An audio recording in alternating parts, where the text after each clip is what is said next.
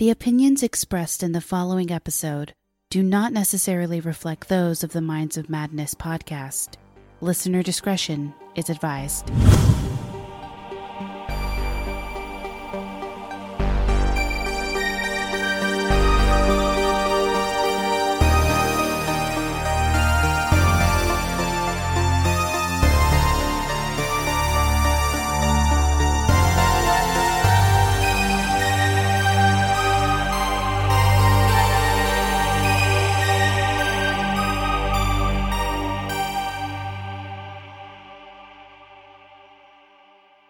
In mid-July of two thousand nineteen, three intrepid explorers who had a deep appreciation of nature and love of adventure ventured into northern British Columbia to make the most of all the region has to offer.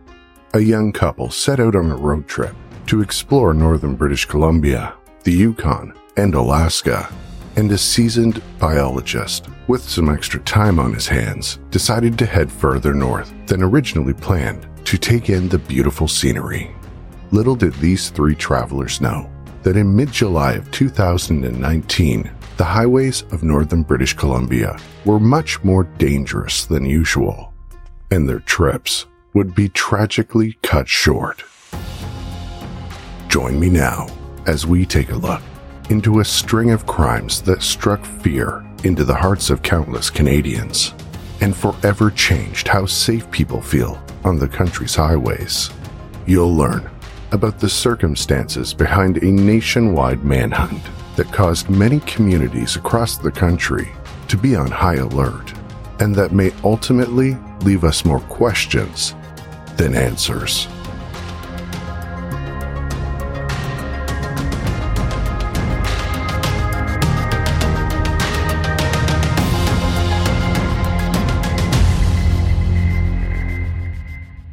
In July of two thousand nineteen, twenty-three-year-old Lucas Fowler and twenty-four-year-old Chynna Deese set out on a three-week-long dream road trip that would give them the opportunity to travel through northern British Columbia and the Yukon before finally arriving in Alaska.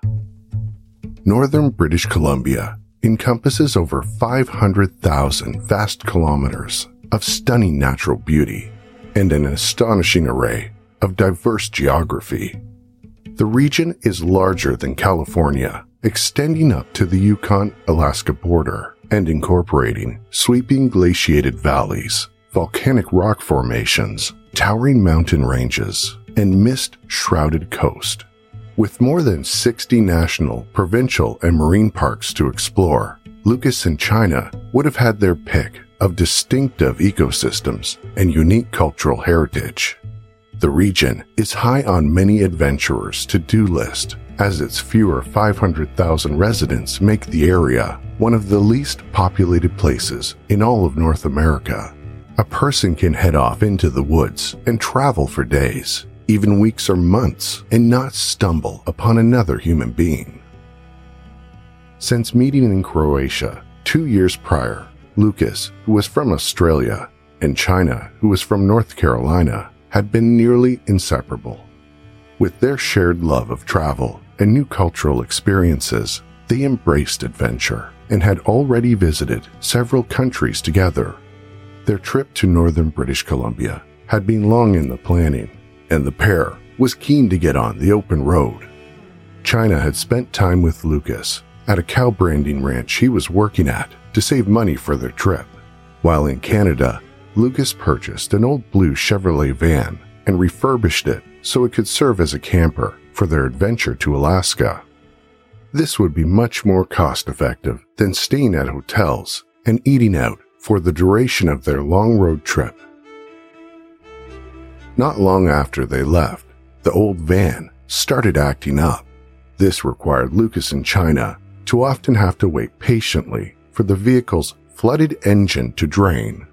The pair refused to let this small issue get them down, with many people reportedly seeing Lucas and Chynna smiling and having fun parked on the side of the road, making the most of their forced breaks. On July thirteenth, Lucas and Chynna stopped for fuel in Fort Nelson, British Columbia. Fort Nelson is a small town of less than five thousand residents located in northeastern British Columbia, at mile three hundred of the Alaska Highway, also known as Highway ninety-seven. The young couple was slowly but surely making their way to Alaska in spite of the mechanical issues they were having with their van. Surveillance cameras by the pumps at the gas station captured Lucas as he filled up the van with gas, and Chynna was seen cleaning the van's windshield, likely scrubbing hard to clean off the thick coating of bugs that would have accumulated during the long drive. The camera also caught Lucas and Chynna in a loving embrace, smiling and enjoying themselves even during the mundane task of fueling up their vehicle, a true testament to how much they loved traveling and being with each other. The next day, on July fourteenth, two thousand nineteen, Lucas and Chynna's vehicle once again broke down along the Alaska Highway, this time twenty kilometers south of Liard Hot Springs and close to British Columbia's northern border with the Yukon. Many witnesses saw them pulled off on the side of the road, and a few of them even stopped to help. At approximately three p.m., Curtis Broughton drove by and noticed the couple. He was a mechanic, so he stopped to see if he could lend a hand. Curtis noticed Lucas and Chynna seemed like they kind of had it under control. They were having a picnic, waiting for the van to unflood, I guess. After he had determined they were fine and didn't need his help, Curtis headed on his way. Sandra Broughton also saw Lucas and Chynna on the side of the road and pulled over to offer assistance. Similar to Curtis's experience, Sandra ascertained the pair didn't need her help. In fact, they seemed unfazed, laughing about the inconvenience and their car troubles. Sandra said her goodbyes and left the good-natured and positive Lucas and Chynna waiting for their van to start. Little did anyone know, Lucas and Chynna only had hours left to live. At around seven a.m. on July fifteenth, a highway worker discovered the bodies of Lucas and Chynna in a ditch by their broken-down van. The couple had been shot to death. The van's back doors were left open. Its windows had been shattered. It didn't take long for the Royal Canadian Mounted Police to identify the young couple, and within a couple of days, the R C M P publicly confirmed Lucas and Chynna had been murdered. I'm here today to give you an update with respect to the investigation into the deaths of Lucas Fowler and Chynna Deese, which occurred in northern British Columbia last week. The investigation into the double homicide of twenty-three-year-old Lucas Fowler and twenty-four-year-old Chynna Deese continues to progress. Investigators from the North District and B C R C M P major crime units are continuing their efforts. We can now confirm that Chynna and Lucas were the victims of gun violence, and that their van, a nineteen eighty-six blue Chevrolet van with Alberta plates, was owned by Lucas Fowler and was being used by the couple to explore northern British Columbia. Investigators are working through a number of tips and tasks, including speaking with individuals who saw or spoke to the couple, analyzing forensic and digital evidence, along with reviewing hours of C C T V and dashcam video footage. The number and types of specialized services and units and investigators continues to fluctuate based on investigative need. On July nineteenth, the police informed the media the body of a man had been found in northern British Columbia, around two kilometers from a burning red and gray Dodge truck and camper located on Highway thirty-seven, just south of the Stikine River Bridge near Dease Lake. Although the R C M P did not disclose how the man was killed, they were quick to link the murder to Lucas and Chynna's case, even though the new crime scene was located roughly four hundred seventy kilometers from where Lucas and Chynna had been killed. The authorities stated there were similar circumstances between the three murders that strongly suggested they were all connected. Police reached out to a forensic artist, and a composite sketch of the unidentified man was made. On July twenty-second, this sketch was released to the public. Within two days, the man was identified as Leonard Dyck from Vancouver, British Columbia. At around the same time as Lucas and Chynna had been on the road trip, sixty-four-year-old Leonard Dyck was traveling between Terrence and Stewart At the last minute, he decided he had time to extend his trip and headed further north through the Dease Lake area. As a botanist who lectured at the University of British Columbia and who specialized in seaweed and algae, Leonard had a deep love for nature. This translated into a passion for camping and the outdoors. He had been on several other holidays to northern British Columbia for car camping road trips with his wife and two sons, and he had even been known to tour the region on his own in the past. Therefore, it surprised no one that Leonard tacked some additional solo camping time onto his trip.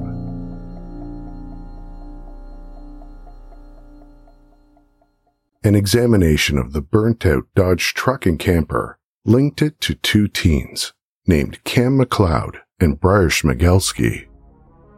After an extensive search of the area, the R C M P determined their bodies were not in the vicinity.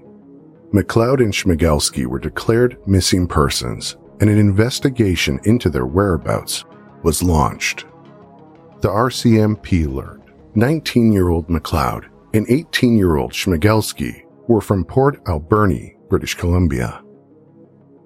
Port Alberni, with its eighteen thousand residents, is located on the west side of Vancouver Island. The beautiful tourist town is bordered by the Beaufort Mountain Range to the east and the Pacific Ocean to the west. Port Alberni's economy has relied heavily on commercial fishing and logging for decades. But given the economic downturn in these industries and the increased regulations introduced by the Canadian government on natural resources, the economy has been trying to reposition itself as a tourist destination. Despite these efforts, though, the job opportunities for young people are still limited. McLeod and Schmegelsky had been best friends since elementary school, and they even attended the eighth Avenue Learning Center together. After they graduated high school, like many people in Port Alberni, the pair struggled to find well-paying or challenging work. They eventually ended up taking on positions at the local Walmart, doing the graveyard shift five nights a week. In early July, the teens told their families they were going to leave town to find better-paying jobs.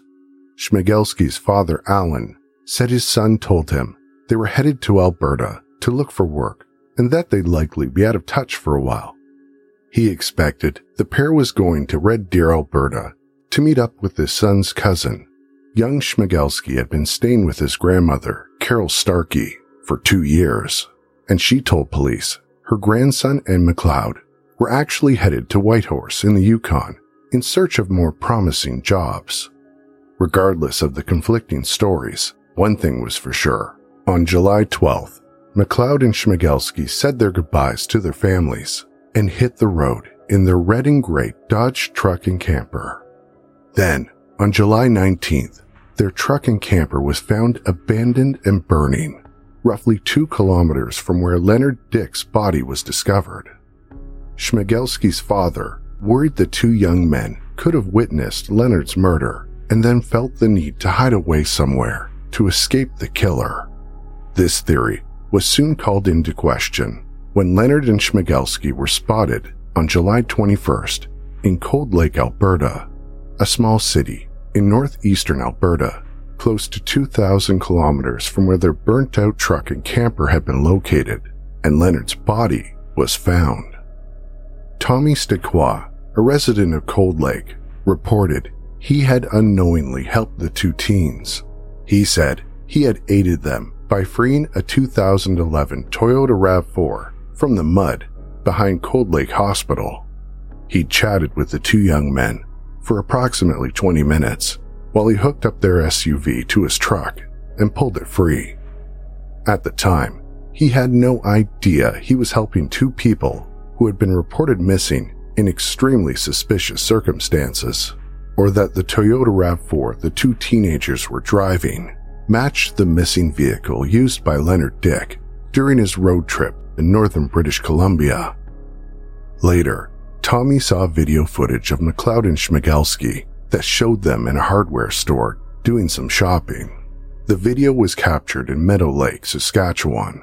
The same day, Tommy had helped free McLeod and Schmegelsky's S U V. The store they were seen at is situated roughly one hundred fifty kilometers from where the Cold Lake resident had assisted the stranded motorists. Tommy's friends urged him to contact the police and share the details of the incident. At the time, Tommy had no idea how lucky he was to be alive.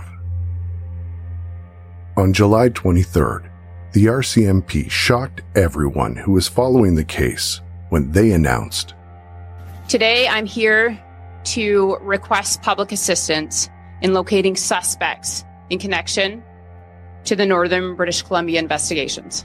As a result of the information and the appeal to public that we made yesterday in connection with the Dease Lake investigation and the disappearance of Kam McLeod and Bryer Schmegelsky, we were able to confirm new information and issue a new plea. For the past few days, investigators have been focusing their efforts on locating Kam and Bryer, given that their vehicle and camper had been located on fire and the two were considered missing.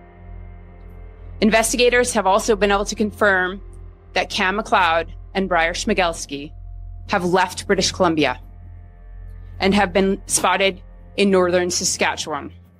We believe that they're likely continuing to travel. Though we don't have a possible destination, we can now confirm that they were last seen driving a gray two thousand eleven Toyota RAV four. Given these latest developments, Kam and Bryer are no longer considered missing. The R C M P are now considering Kam McLeod and Bryer Schmegelsky as suspects.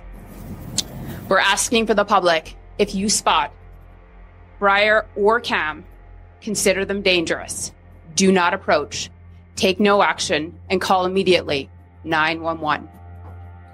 In order to assist our efforts to locate these two men, we are releasing new images taken recently. Thanks to the public yesterday, we had no information as to Kam and Bryer's whereabouts. And because we made the appeal yesterday, we now have new information where we've confirmed that they were seen in northern British Columbia. We've been able to confirm that information within the last twenty-four hours.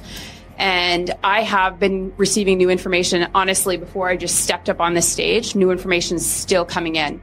So, you know, these investigations are, are very quick moving. And yesterday we had information that we didn't, that we now, we have different information than we have today." The investigators and the media began a deep dive into McLeod and Schmegelsky's life. Their hobbies were called into question, as the pair was said to share a love of war games, hunting and camouflage, and neo-Nazism. Their gaming and social media activities were also held up to scrutiny. McLeod and Schmegelsky were avid gamers and frequent players of shooting games, including one called Russian Battlegrounds. A fellow gamer told the press Schmegelsky admired the Nazi dictator Adolf Hitler and often sang his praise online. On their many social media accounts, McLeod and Schmegelsky shared images involving the Soviet hammer and sickle icon, far-right politics, Nazi imagery, and sexualized Japanese anime. Both the teenagers' Facebook pages were also linked to an account that used an adapted Soviet flag as one of their images. Schmegelsky's Facebook account had also shared a post that read, "Guns don't kill people, it's mostly the bullets." The R C M P also said they were looking into a photograph of Schmegelsky sent around online of the teen decked out in military gear with a swastika armband. In the photo, he was also holding an airsoft rifle and sporting a gas mask. On top of the information about McLeod and Schmegelsky's problematic hobbies and social media activity, many Port Alberni residents came forward and shared their insights into their actions and character. A witness suggested the crimes might have been premeditated. The Port Alberni resident claimed he had seen Schmegelsky and McLeod buying a hunting rifle from a local gun store just before they left town. Considering Canada's strict weapons laws, it had been first assumed The teens must have illegally obtained the weapon used during their killing spree. The witness told reporters, "I watched as the clerk shared his expertise and advised on the best cartridges to use, matched a hunting rifle to their budgets, and made the sale." Those closer to McLeod and Schmegelsky also offered their thoughts on the young men. Brandon McHale, a friend of McLeod's, described him as a happy but shy person who didn't have a lot of friends but was really funny. Lisa Lucas told reporters her family had lived just a few doors down from the Schmegelskys, and her son had played with Schmegelsky all the time when they were growing up. She said, "He was a nice kid, very quiet, but after a while, he just stopped coming around." According to her son, the reason why Schmegelsky was around less and less was because he had become consumed with video games. Schmegelsky's friends were turned off by Schmegelsky's attraction to violent video games and by how serious he took them. In fact, when they were playing video games together, Schmegelsky would say things like, "Could you imagine if this was real?" As a result, his neighborhood friends stopped spending time with Schmegelsky. Madison Hempstead of Port Alberni told Global News she had been Schmegelsky's classmate during their grade seven year, and her experiences with him had often been upsetting. She said, "I don't want to be rude, but he was kind of like a weird kid. I know there were times he would tell me and my friends ways he wanted to kill us, and then himself. Pretty detailed stuff. At the time, we all just thought he was trying to be funny." Although other classmates of McLeod and Schmegelsky described similar encounters, none of the Port Alberni residents could remember either of the young men actually getting into any trouble or having any run-ins with the police. Bryer's father told Australia's sixty minutes that last year he had bought his son a six hundred dollars airsoft rifle at Christmas. He said it was an attempt to get him away from playing video games and out into the woods with his buddies. Of course, the parents of McLeod and Schmegelsky were devastated when their sons moved from the category of missing persons to that of suspects in three murders. Keith McLeod, Cam's father, issued a statement that emphasized his son was a good young man and stressed that the McLeod family was extremely worried about Cam. He wrote, "This is what I know. Cam is a kind, considerate, caring young man who always has been concerned about other people's feelings. We hope that Cam will come home to us safely so we can all get to the bottom of this story." Bryer's father, Alan, told Global News, "I just don't want to offend Cam's family, okay? I know they're hurting as much as I am. All I can say is that my son did not have any real guns. My son did not have a vehicle. My son does not know how to drive. He was very introverted, and he was very heavily into video games. When he came home and worked for me for the summer, I didn't pay him. I just had a very expensive, custom-made computer made for him, which he was quite content with. You know, he wasn't into the ones where you had your machine gun and go shooting people. He was more into strategy. You move your troops here and there. They never got into trouble with the law. They never got into fights. You know, they were just hanging out, having a good time. They weren't scrappers. They weren't cursers. They were just everyday regular kids." Alan also told Australia's sixty minutes that his son had been very angry ever since his mother had took him away from him when he was just five years old. He said he got very little attention living with his mother and eventually moved in with his grandmother. They only reconnected a few years ago. Bryer's dad said his son was raised by YouTube and video games. And so, one of the largest manhunts in Canadian history began after it became clear that McLeod and Schmegelsky were responsible for the killing spree in northern British Columbia and were now on the run across the country. On July twenty-third, the R C M P announced Leonard Dyck's burnt-out Toyota RAV four was found near the Fox Lake Cree Nation Reserve, which is close to Gillam, a town in northern Manitoba, situated approximately one thousand kilometers from Winnipeg. The police also formally charged McLeod and Schmegelsky with the second-degree murder of Leonard Dyck, and again named the teens as prime suspects in the murder of Lucas Fowler and Chynna Deese. After finding McLeod and Schmegelsky's getaway vehicle in the area and receiving two eyewitness accounts that placed them in Gillam, the R C M P stepped up their search, with reports of the manhunt spreading across the globe. The R C M P deployed its emergency response team, crisis negotiation team, drones, canine units, and hundreds of officers and other support personnel to Gillam and the surrounding area, attempting to locate the fugitives. Gillam's population of only one thousand two hundred sixty-five is mainly comprised of local hydro dam employees and their families. With the community's small size, there is only one road that leads in and out of town. Police put up roadblocks on this road, as well as throughout Gillam. However, since they had not received reports of a stolen vehicle, the R C M P believed the young men were likely hiding in the area or traveling on foot. Police went door to door in Gillam and the Fox Cree Nation Reserve looking for McLeod and Schmegelsky, and asking residents if they had seen anyone who resembled the teens or noticed anything suspicious. Police patrols were also set up, hoping to help reassure frightened citizens that everything possible was being done to protect them and their families.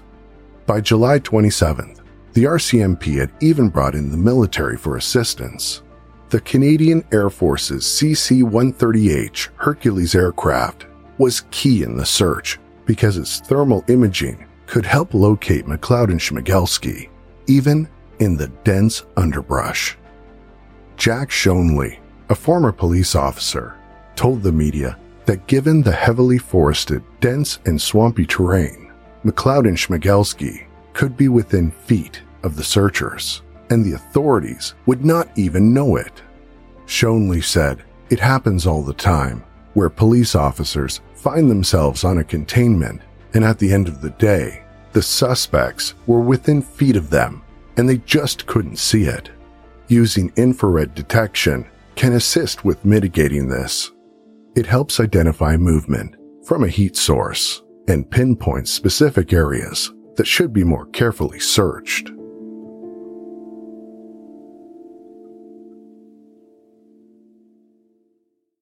When no signs of McLeod or Schmegelsky were found, even with thermal imaging, the police started to worry the pair had changed their appearance.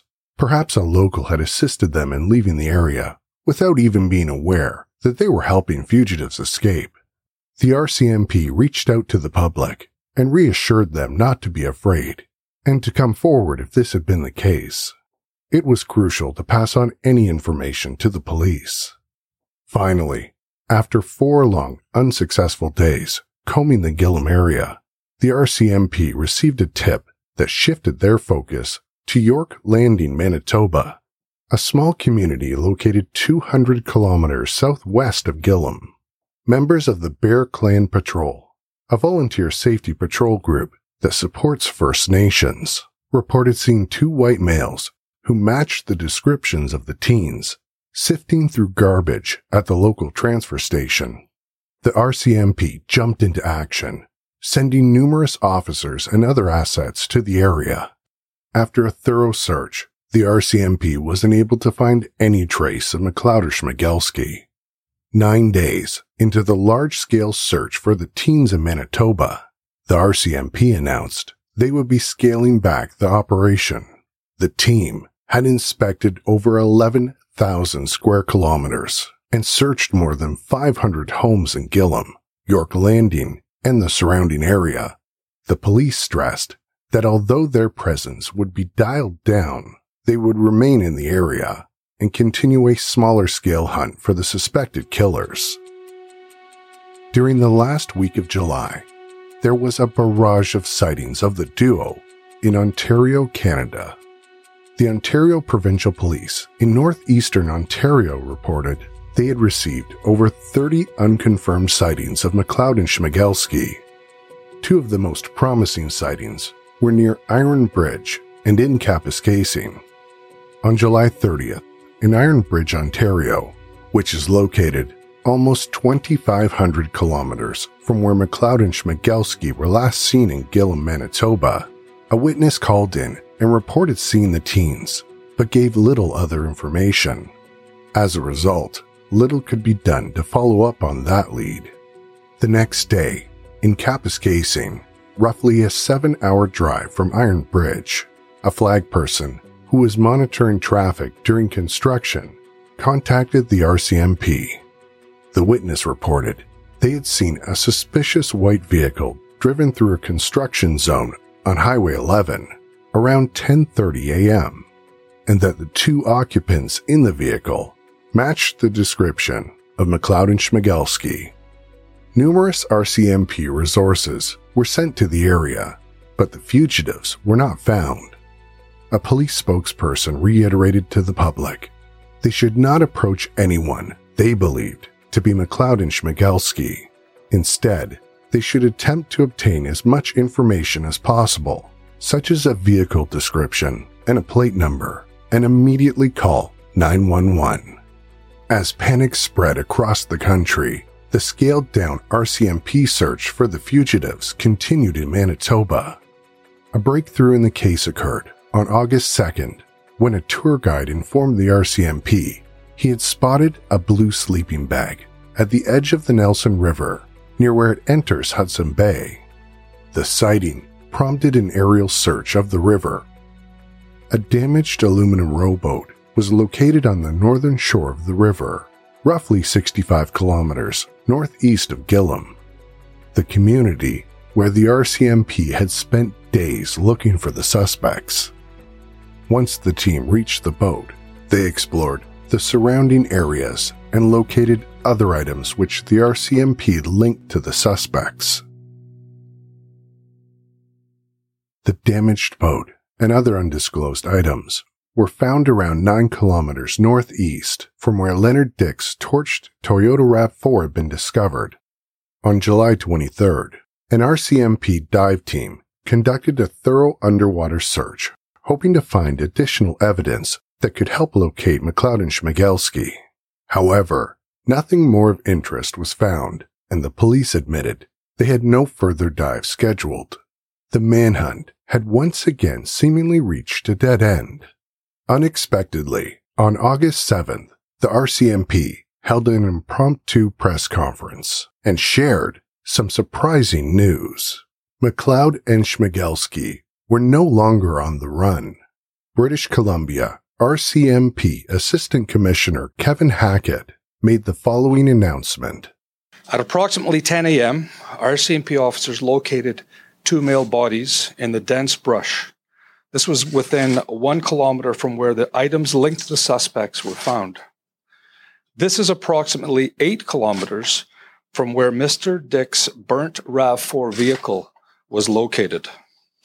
Manitoba R C M P has confirmed that the autopsies are being scheduled in Winnipeg to confirm their identities and to determine their cause of death. While we are still waiting for the definitive confirmation of the identities of the two deceased men, we believe that they are in fact the individuals that we were searching for. We still need to ensure that our investigative findings, whether it's statements, evidentiary timelines, physical or digital evidence, continues to confirm our investigative theory and eliminates any other possibilities or suspects.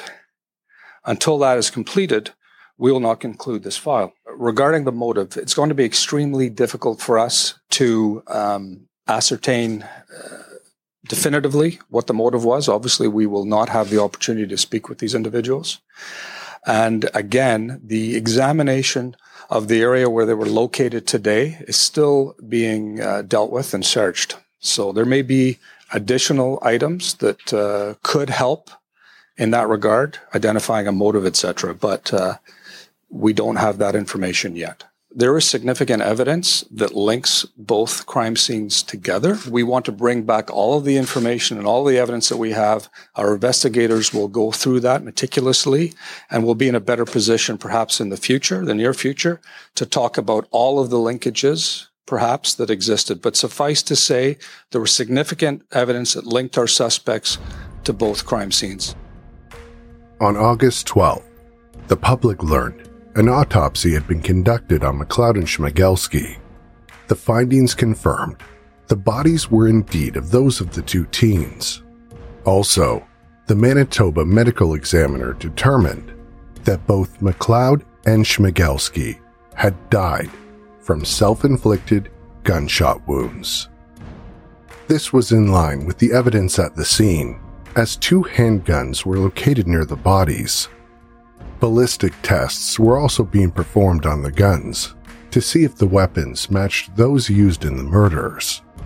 Also, the remains suggested that although the fugitives had been dead for a number of days, they had been alive and successfully hiding out from the authorities for numerous days after they had last been seen alive. With the suspects involved in the three horrific murders now dead, many people were left wondering, now what? As B C R C M P Assistant Commissioner Kevin Hackett made clear during the press conference, the investigation will continue in order to build an airtight case. The police still believe it is important to prove the guilty parties were in fact McLeod and Schmegelsky, and that no one else was involved in any of the crimes. On the afternoon of August twelfth, the R C M P released the following statement. Investigators are now assessing all items located in Manitoba, along with the previous findings related to the three northern B C homicide investigations, in order to gain more clarity into what happened to Leonard Dyck, Lucas Fowler, and Chynna Deese. The assessment will review all of the investigative findings to date, whether it is statements, evidentiary timelines, physical or digital evidence, and the B C R C M P have also engaged our Behavioral Analysis Unit. The B C R C M P commits that once we have completed that review, within the next few weeks, we will be providing the families with an update with respect to the totality of the investigations, and then releasing the information publicly. After the investigation is completed, the case will then be handed off to the B C Prosecution Service, and it will decide how to proceed. When the media asked a spokesperson what was expected to happen with the case, he stated, "We don't charge dead people."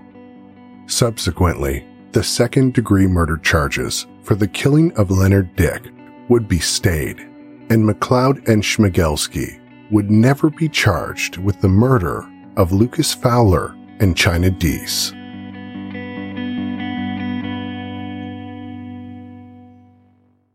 With McLeod and Schmegelsky's death, a question haunting many of those involved with the case at first appeared destined to go unanswered.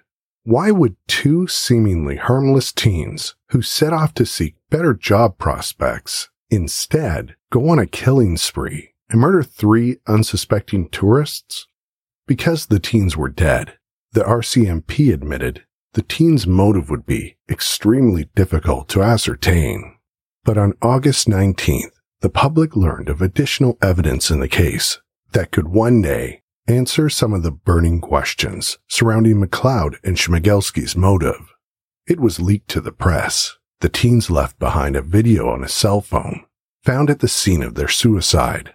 The suspect's next of kin had been shown roughly thirty seconds of the footage, which reportedly outlined McLeod and Schmegelsky's wishes for their remains. They bid goodbye to family members and detailed a last will and testament. Alan Schmegelsky, Bryer's father, retained a lawyer and fought in the courts for weeks to gain access to the video. As he was not officially listed as his son's next of kin, he was not initially given access to the footage. His lawyer, Sarah Lehman, explained Alan was hoping the video could offer him some much-needed emotional closure. After finally viewing the video, Bryer's father seemed to be no closer to coming to terms with his son's action and death. His lawyer shared the following. As you can imagine, my client's reaction to the video was a very emotional one. He reacted in the same way we would expect any father to react to these types of circumstances. It is an unimaginable experience, and something that no parent ever hopes to find themselves in. Unfortunately, my client is going through it, and it's been very, very hard for him. But I hope he is able to get some sense of closure, at least in viewing the video. For now, the police have insisted that McLeod and Schmegelsky's family members do not discuss the content of the video, with the police even using non-disclosure agreements to ensure the family's silence.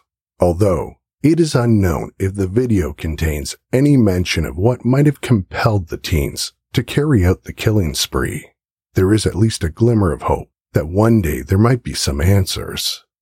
The R C M P has said they will update the public and the victim's family about the content of the video once the investigation into the murders has been concluded. Waiting for answers, though, must be extremely difficult for all of those who have lost loved ones.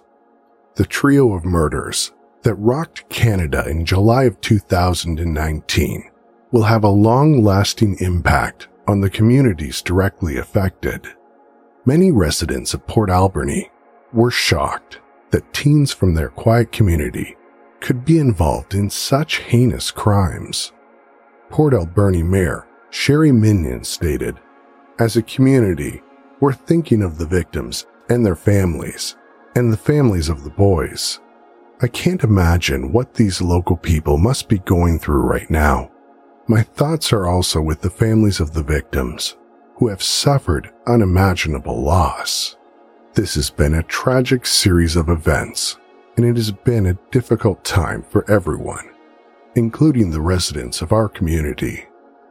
The Port Alberni mayor also drew attention to how difficult the ongoing manhunt must have been for Gillam and the Fox Lake Cree Nation Reserve. She said, "Our thoughts are also with the community of Gillam and the neighboring areas in Manitoba as they start to return to their regular lives. What they have gone through over the past few weeks is hard to imagine." Gillam Mayor Dwayne Foreman confirmed that his community was relieved now that the suspects have been captured. He said he felt absolute relief for the communities of Gillam and Fox Lake Cree Nation. "It's been stressful. It's been a roller coaster up and down. I myself am glad that this has finally come to a conclusion." The mayor hopes that life will now return to normal in their once peaceful community, and that the residents will be able to recapture their feelings of security. The families of the victims, Lucas Fowler, Chynna Deese, and Leonard Dyck, will have an unimaginably difficult time navigating the loss of their beloved family members. Sheila Dease, Chynna's mother, encapsulated the heartbreaking loss of her daughter and how it will continue to affect her family. "Each day gets harder, because the more I'm watching, the words brutal and violently are haunting me. While I want to know the details, it's not going to change my outcome. They always say, a mom can only be as happy as their saddest child, and I have three broken kids." To honor Lucas Fowler and Chynna Deese, their loved ones have celebrated their lives and the lasting impact they had on all the lives they touched. A memorial was held for Chynna in Charlotte, North Carolina. Instead of sending flowers, her family asked mourners to make donations to Joni and Friends Family Retreats, a Christ-centered organization Chynna volunteered at that provides assistance to people with disabilities. With these donations, the help Chynna has given people in need will continue on after her death. Chynna's obituary highlighted how the young woman was a loving, free spirit who traveled the world, and that with her positive outlook on life, she unfailingly brought joy to all that came in contact with her. Chynna's family also acknowledged the loving relationship Chynna and Lucas shared. They noted the pair had been expected to marry, and that Chynna and her beloved boyfriend had bonded over a shared love of travel. Stephen Fowler, Lucas's father, who works as a New South Wales homicide inspector, gave an emotional eulogy at his son's funeral in Sydney, Australia, that honored the love his son and Chynna shared. He reflected, "Our dear Chynna, we can no longer hug our boy. Please hold him tight. You are in our hearts forever. We're so happy that Lucas and Chynna found each other and had such a great time traveling together, making new friends, and just milking every last drop of fun out of life." Although Chynna and Lucas had separate funerals in different countries, an ocean apart, the love the young adventurous couple shared was a bond that teaches those left behind how to love life and others with all of their hearts. Much the same as those close to Lucas Fowler and Chynna Deese, Leonard Dyck's friends and loved ones have stressed his remarkable contributions and how he has enriched many lives. The sixty-four-year-old botany lecturer at the University of British Columbia spent his career studying the ecology of seaweed. In a statement released by the university, Leonard's friend and colleague, Patrick Martone, stressed Leonard's contributions to the department and his field. He noted, "Leonard's work with the students in the classroom made him truly irreplaceable. His passion for learning about bizarre and beautiful organisms that few people ever get to see inspired our students to feel the same passion and awe." In fact, the many students Leonard had inspired over the years will continue his legacy in their future work. Leonard leaves behind his wife Helen of thirty years and their two sons. In an attempt to offer some relief to the grief-stricken family, a GoFundMe page has been started in the loving memory of Leonard. The campaign has already raised over twenty thousand dollars. Doris Fleck, Dyck's sister, has tried to focus on the good times and how Leonard positively impacted the lives of those around him. She said, "We cannot change what happened, but we can remember Len for his dry sense of humor, his generosity and love. Len and I were close from a young age. He taught me so much about music, literature, art, and science. He cared deeply about his family, his friends, and his work. He brought joy to so many people, and it is these memories that will last." Through those they inspired, with their love of life and their ability to live each day to its fullest, Lucas Fowler, Chynna Deese, and Leonard Dyck will be remembered long after their lives were cut tragically short on the highways of northern British Columbia in the summer of twenty nineteen.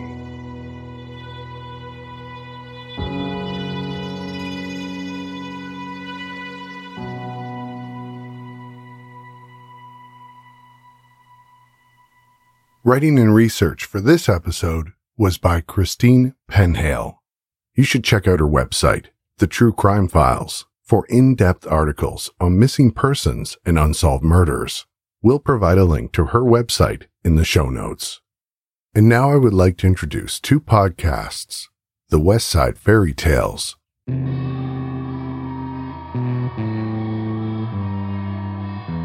What would you trade for freedom, for glory, for happiness? The internet's scariest horror dark fiction podcast returns October fourth. I think you would study yourself.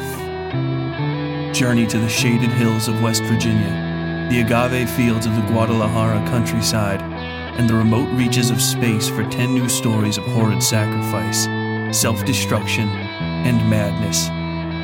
You seem like the type to do anything. Tune in the first Friday of every month and see if you're brave enough to handle the West Side Fairy Tales. Available everywhere you listen to podcasts. You would bring me hearts. Learn more at west side fairy tales dot com.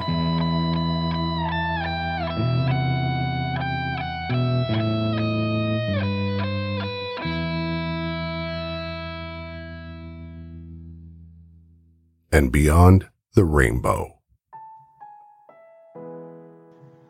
Hey there, Rainbow Warriors. I'm C J, host of a new podcast called Beyond the Rainbow, True Crimes of the L G B T Community. In this podcast, we cover cases not so well known, as well as more notorious ones. A lot of interesting info mixed with a little bit of snark, but always focusing on the empathy I feel for the victims. Please give us a listen on your favorite podcast app. Push subscribe. And remember, it's not a crime to be gay, unless you're a murderer.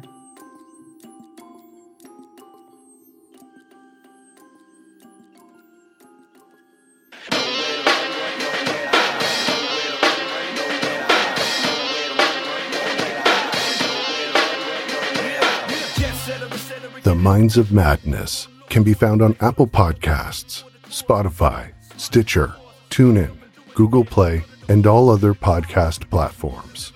Ad-free episodes of this show are available on Stitcher Premium. If you would like to support this show and get some extra perks, including extra content, early release, and ad-free episodes, go to patreon.com slash madnesspod. You can find our website by going to minds of madness podcast dot com. To find us on Facebook and Instagram, search The Minds of Madness, and on Twitter using the handle at MadnessPod. And finally, the closing track, Feel the Madness, is provided by The Funkors. You can find them at the record label's website by going to golden era records dot com dot a u slash G E. I can feel the madness. Someone standing at my door. I hope they can't get in, cause I'm not prepared to run. I can feel the madness. Someone standing at my door. I hope they can't get in, cause I'm not prepared to run.